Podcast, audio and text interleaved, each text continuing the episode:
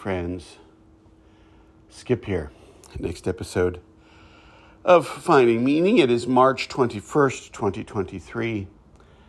Standing in my living room, uh, getting ready to do some uh, domestic things today. Got to paint the bathroom ceiling.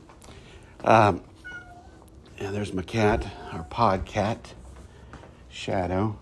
Um, I am, uh, what I do for a living is I'm a substitute teacher. And uh, some days I work, some days I don't. And so today is one of those days when I am not working. So uh, it is 8.05 a.m. And uh, thought it would be a good time to give a podcast, although I don't think my cat is agreeing. She wants me to sit down. Uh, so let's let's let's get to our let's get to our topic. Let me uh, let me tell you a little a little story, or a big story, I guess. Uh, probably the thing that led up, or one of the things that led to my great epiphany. And and I I literally can trace my uh, newfound self to a single moment, to a single epiphany, but there were a lot of things that had to happen in order for that realization, for that veil to drop away, and for me to finally see that the reason uh, all of these struggles are taking place in my life, and, and, and don't get me wrong, they still do to, to a much less degree, but the reason all the struggles are taking place in my life is because I kept trying to fix my life with broken tools, with tools that can't fix your life. I was trying to fix my life from uh, a set of ideas or concepts that were fashioned out of people who were just as broken as everybody else. So let me uh, let me let me tell you one of the one of the final um, one of the final things that really set it off for me. Uh, you know, I, I don't I, I, share a lot in the podcast, so uh, you all know that I am a former ordained clergy person. I left organized religion, and uh, I'm going to tell you the story about how I became crystal clear on the fact that that although intrinsically, I suppose, there's nothing profoundly wrong with, with institutional religion, the problem is that although it can offer support, it can offer comfort, it can offer um, an extended family, if you will, that the institution itself is more about self preservation than it is about self realization. It's more about uh, transaction rather than transformation. So let me tell you the story. I was sent to a county seat church uh, to serve as its pastor in 2009. Uh, seemed, you know, it was a nice little town, not a huge population, but but it was it was good. And I remember pulling into that town uh, and thinking, to, and I remember vividly thinking this. And gosh, it's been a long time ago now, but I remember, you know, probably June of 2009, thinking, I want to see if love can sustain a community. That was, it, that was probably always my goal as a clergy person was to see if love can sustain a, a community. After all, uh, the teachings I was professing were about love. Jesus' teachings are about love, regardless of the institution that's popped up around his name.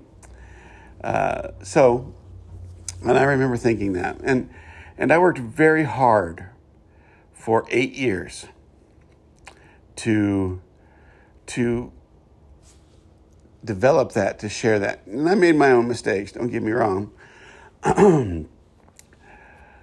um, finally, realizing, had the realization in uh, 2017 that it just can't happen.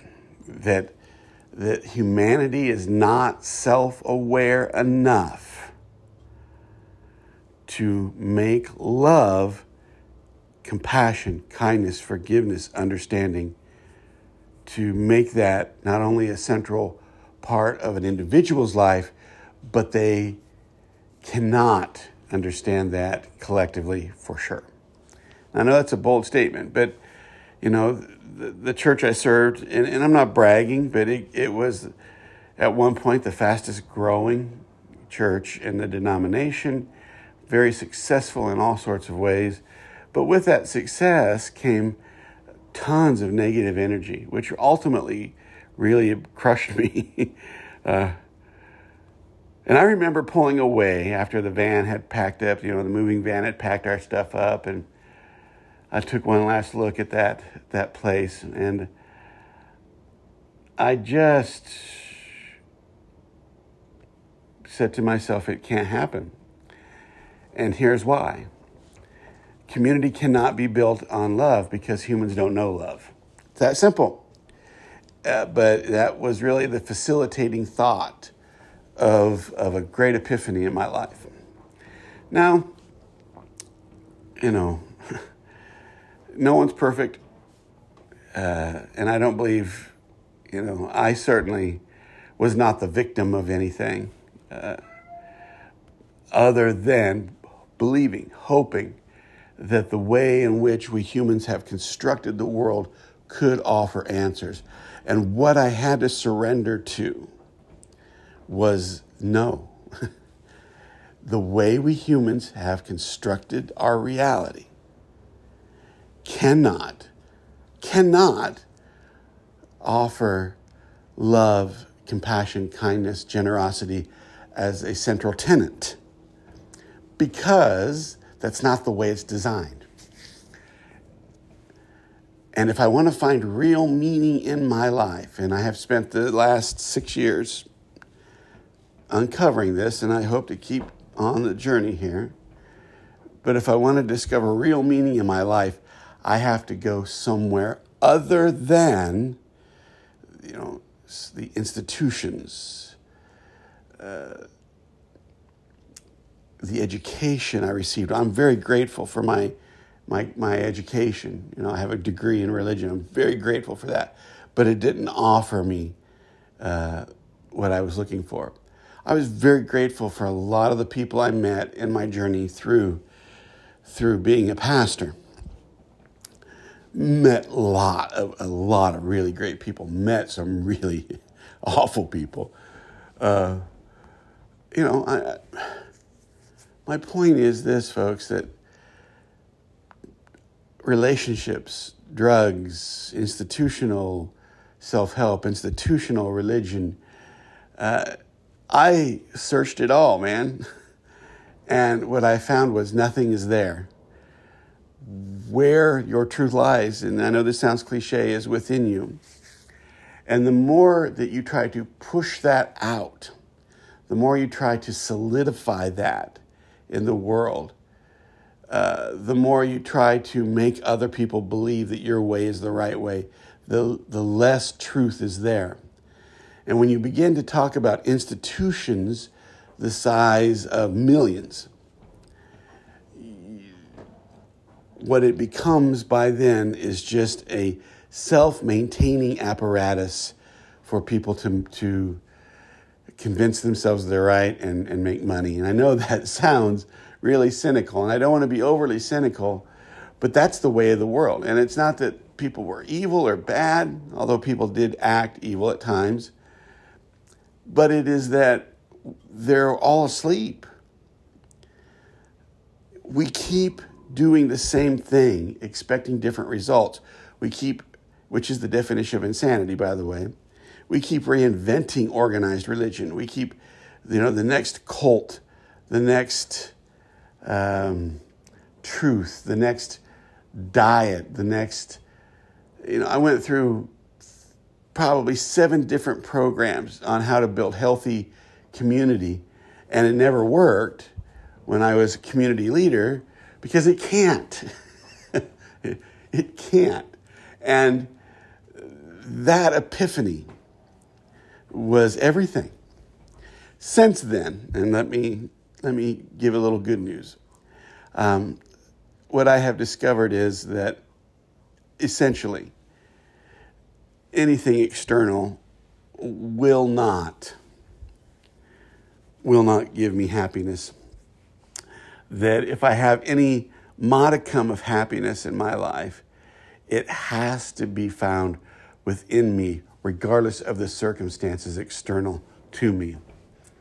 Now that's not to say that some of the external circumstances you know sometimes life stinks. Let me tell you it's hard.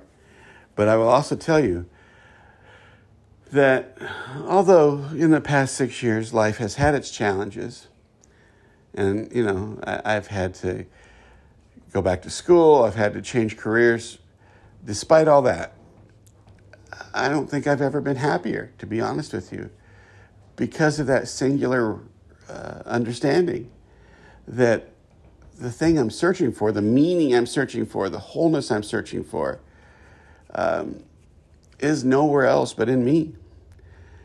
The irony of that is that now I look back and I see, you know, the wisdom teachers of the centuries saying that same thing. Buddha, when Jesus says the kingdom of heaven is within you, that's what he's saying. When, when Buddha says the Buddha mind is within you, that's what he's saying. So there's a great symmetry to this. Uh, the institutions that spring up around people's concepts are not going to lead us to communities of love and hope. Only individual transformation will do that. And I hope that for you, hope that for me. Keep working on it, my friends. Keep working on it. Uh,